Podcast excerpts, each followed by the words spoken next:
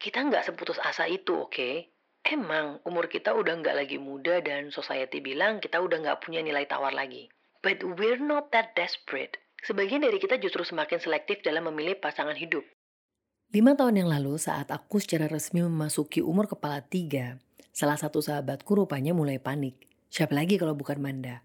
Bermodalkan sederet prestasinya yang berhasil mencarikan teman-temannya jodoh, sampai akhirnya mereka menikah dan punya anak yang lucu-lucu, dia kemudian memberanikan diri untuk melakukan hal yang sama ke aku. Yes, mencarikan aku pasangan hidup. I mean, how hard could it be, right? Udah banyak kok yang berhasil. Mungkin begitu kira-kira yang ada di pikiran Amanda saat itu. Step pertama dimulai dari menanyakan tentang ciri-ciri atau kriteria apa yang dicari dari seorang laki-laki yang aku inginkan untuk menjadi suamiku kelak. Dan dimulailah proyek Manda XK-nya ini. Total ada sekitar empat kandidat yang diajukan sama Manda kalau nggak salah. Yang satu mundur teratur karena alasan pribadinya, yang satu masih kerja di bank konvensional dan sama sekali tidak ada rencana untuk resign karena karirnya udah bagus di sana. Yang satu sholat wajibnya masih bolong-bolong. Dan yang satu lagi ini paling epic sih. Aku sampai tanya sama Manda, kalau kamu belum menikah dan ada orang yang menjodohkan kamu sama orang ini, mau nggak? Ya enggak lah, Kebayang gak sih ada orang nawarin kita makanan yang menurut pandangan mata tuh agak mencurigakan gitu. Terus pas kita tanya balik, kamu mau gak makan makanan ini? Dan dijawab, ya nggak mau lah. Nah, that's exactly what I felt that time.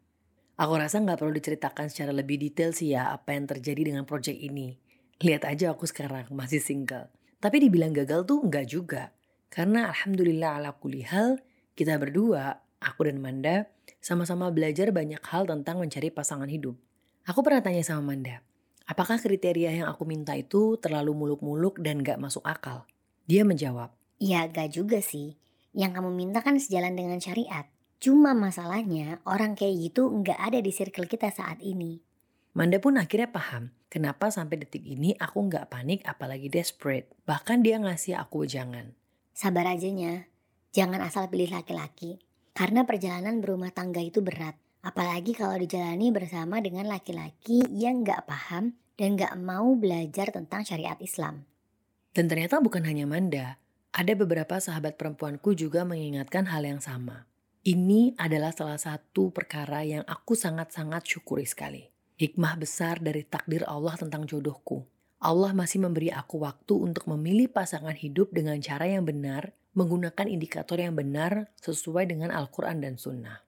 Like we all know, semakin bertambahnya usia kita dan belum juga menikah, pertanyaan yang dilontarkan orang itu akan semakin banyak dan semakin absurd. Tapi sebenarnya nggak cuma itu. Jenis orang yang mendekat pun semakin di luar Naila dan bikin gak habis fikri kalau kata netizen zaman now. Ditawarin nikah siri tanpa istri pertama tahu. Dikodein untuk TTM-an sama temen zaman SMP atau SMA yang jelas-jelas sudah punya istri diajakin menikah sama laki-laki yang masih sering dan dengan sadar serta tanpa rasa bersalah meninggalkan kewajiban sholat lima waktunya. Well, allow me to speak on behalf of single women my age ya. Kita nggak seputus asa itu, oke? Okay? Emang umur kita udah nggak lagi muda dan society bilang kita udah nggak punya nilai tawar lagi. But we're not that desperate. Sebagian dari kita justru semakin selektif dalam memilih pasangan hidup.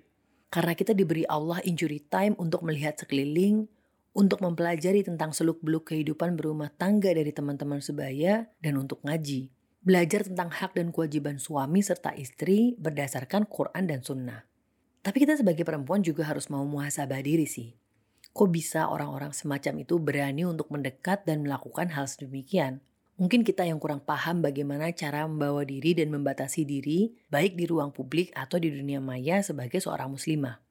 Alhamdulillah setelah aku sangat-sangat membatasi semuanya, hal-hal tersebut pun perlahan menghilang. Ya walaupun sebagai manusia biasa kita tidak bisa selalu istiqomah, tapi ketika orang-orang seperti itu kembali mendekat, kita bisa langsung sadar bahwa ini adalah sebuah pertanda yang jelas. Kalau iman kita sedang turun dan pertahanan ini sedang melemah. So we get back up and fight harder. Jangan sampai kalah sama godaan. Karena percaya deh, Gak ada hal baik yang bisa kita dapatkan kalau menyerah pada keadaan dan lebih memilih mengikuti hawa nafsu. Biasanya sih Nya, kalau udah seumur lo gini, yang mau cuma duda. Kalaupun masih single, pasti udah tua banget, umur 40-an ke atas lah. Wait, jangan salah. Dua kategori di atas zaman sekarang mah nyarinya yang 30 tahun ke bawah loh malahan. Banyak juga kok, tapi janda yang malah menikah sama laki-laki single seumuran mereka atau bahkan lebih muda. Intinya mah nggak ada rumus pasti tentang jodoh. Jadi jangan pernah membatasi diri. Oh umurku yang segini paling dapetnya duda, paling dapetnya suami orang jadi istri kedua. Aku nggak ada masalah apa-apa ya sama duda dan poligami. Poinnya adalah tadi, nggak ada rumus pasti tentang umur berapa dan apa statusnya jodoh kita. Emang kenapa sih harus banget menikah sama laki-laki yang gak pernah ninggalin sholat lima waktu? Emang kamu udah sempurna? Emang orang gak bisa berubah jadi lebih baik? Satu, kita tidak dibebani atas masa depan orang lain. Kenapa harus nunggu menikah dulu baru mau berubah jadi baik? Kenapa nggak sekarang aja berubah dulu baru memantapkan diri untuk menikah? Dua, kalau dia bisa menganggap enteng hal yang menjadi kewajibannya terhadap Allah, lalu apa yang membuat kamu berpikir dia akan mengambil berat hal yang menjadi kewajibannya terhadap kita?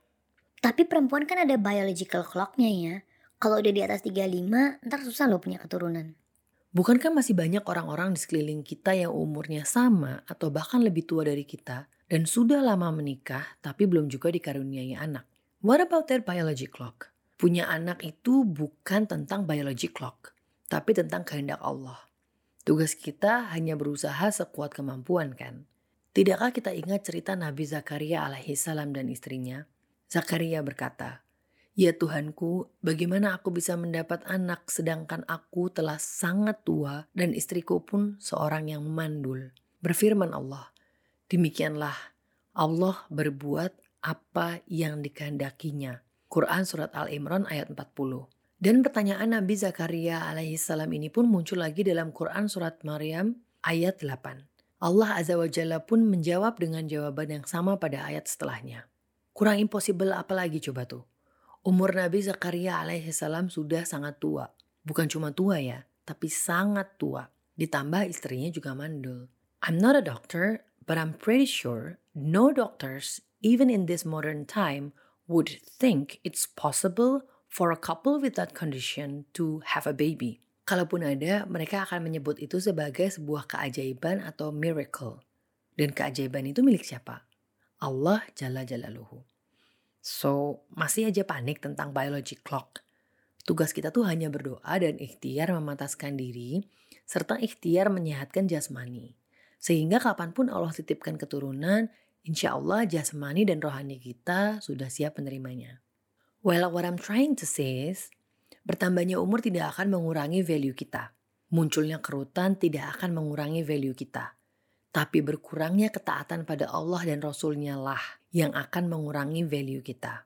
Memposting foto kita di media sosial dengan segala good angle-nya tidak akan mempercepat datangnya jodoh. Itu malah hanya akan mendatangkan malapetaka, apalagi dengan teknologi AI yang semakin canggih saat ini. Mendatangi tempat-tempat yang ramai dan penuh hingar-bingar tidak akan mempercepat datangnya jodoh. It will only attract the wrong type of man. Dosen analytical studiesku pernah bilang, kalau intan itu sebenarnya nggak lebih dari sekedar batu. Lalu apa yang membuatnya jauh lebih mahal dari batu lain dan dicari oleh banyak orang? Ya karena value yang ada pada intan tersebut. Karena intan adalah bahan dasar dari berlian. Berlian adalah batu intan yang telah dibentuk, diasah, dan dipoles sedemikian rupa. Maka jadilah berlian.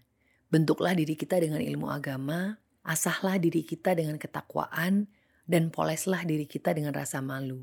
Kalau Allah bisa menggerakkan jutaan manusia untuk membelah gunung guna mendapatkan segenggam intan, maka apa sulitnya bagi Allah untuk menggerakkan hati satu manusia soleh untuk menjemputmu dengan cara yang Allah ridhoi. Aku akhiri monolog ini dengan jawaban atas sebuah pertanyaan yang ditujukan pada Ustazuna Nuzul Zikri Hafizahullah. Dan berikut pertanyaannya.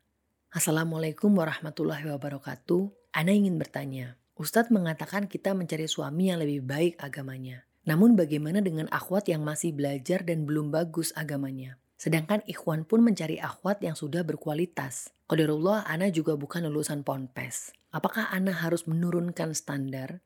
Ibu Ana mengatakan, pilih saja lelaki yang penting sholat dan mau belajar meskipun konsep agamanya belum benar. Apa yang harus Ana lakukan? Jazakallahu khair. Hadirin Allah muliakan, Aisyah juga bukan lulusan ponpes. Aisyah bukan lulusan Ponpes, Hafsah bukan lulusan Ponpes, eh, Sofia bukan lulusan Ponpes, banyak yang bukan lulusan Ponpes. Itu yang pertama. Yang kedua, hadirin yang Allah muliakan, sekali lagi, Allah tidak pernah zolim. Allah tidak pernah zalim dan Allah tidak pernah menyia-nyiakan upaya dan effort dari hambanya. Itu yang perlu kita camkan bersama-sama.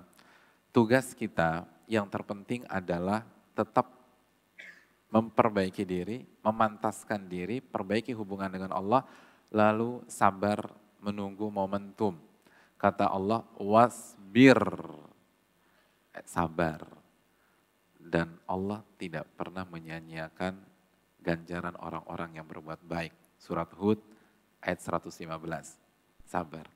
Jangan turunkan standar. Hanya orang yang tidak punya kualitas yang menurunkan uh, standarnya atau nilai tawarnya. Orang-orang yang berkelas tetap bermain, tetap bermain dengan benar.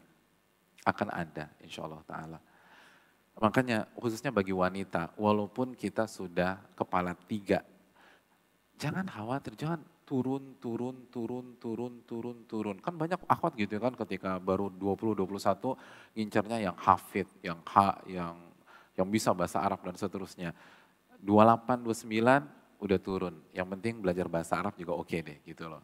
Terus baca uh, Iqra jilid 6 tamat aku udah mau apa namanya uh, usia 35 turun lagi gitu loh. Yang penting udah ngaji usia 39 yang penting jenis kelaminnya laki-laki. Jadi turun, turun, turun, turun, turun. Enggak. Khadijah mendapatkan laki-laki terbaik usia 40 tahun. Intinya selalu ada tempat bagi yang terbaik. Selalu ada tempat bagi yang terbaik. Tidak ada satupun juara satu tidak dapat podium. Uh, aku di mana ya, Mas Panitia? Podium penuh, podium penuh, pulang, pulang, pulang, pulang. Lu saya juara satunya, saya yang dapat emas tuh saya. Enggak, udah penuh. Perunggunya ada tiga orang, peraknya double. Jadi mohon maaf, Anda nggak punya podium. Nggak ada orang seperti itu. Selalu ada podium bagi sang juara. Hadirin, Khadijah dapat Nabi SAW. Khadijah dapat Nabi SAW. Hajar dapat Nabi Ibrahim Hajar itu bayangkan di, di, di, di apa diasuh sama Fir'aun. Kayaknya udah susah deh. Dan Fir'aun kan begitu, nggak jelas. Jadi uh, apa uh, kecenderungan seksualnya kan nggak jelas. Fir'aun itu seneng sama istri orang. Seneng sama istri orang. Makanya kan yang diculik Sarah. Yang diculik Sarah. Tapi ketika berjuang dan seterusnya dapat Nabi Ibrahim alaihissalam. Yang penting kita berjuang, lakukan yang bisa kita lakukan, kejar cita-cita kita dan jangan turunkan standar. Begitu kita turunkan standar berarti kita nggak punya, kita nggak pede dengan kualitas, nggak pede dengan kualitas kita. Sabar, selalu ada podium bagi sang juara. Allah nggak pernah menyanyiakan upaya dari orang-orang yang berbuat baik. Orang-orang terbaik pasti akan nyari yang terbaik. Pasti akan dicari. Pasti akan dicari.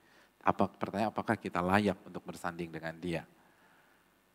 Aisyah membuktikan beliau layak. Sofia, Hafsah membuktikan layak. Fatimah pun demikian layak e, bersanding dengan Ali bin Abi Thalib. Jadi intinya khususnya bagi para wanita, sama juga bagi para ikhwan, para e, e, laki-laki, uh, uh, yang terpenting adalah bagaimana kualitas kita. Bagaimana kualitas kita. Dan perbaiki hubungan dengan Rabbul Alamin dan nikmati saja, nikmati, nikmati dan nikmati dan dan lakukan apa yang bisa kita lakukan, lakukan pengorbanan keluar dari zona aman, maka insya Allah Allah akan kasih uh, jalan keluar bagi kita.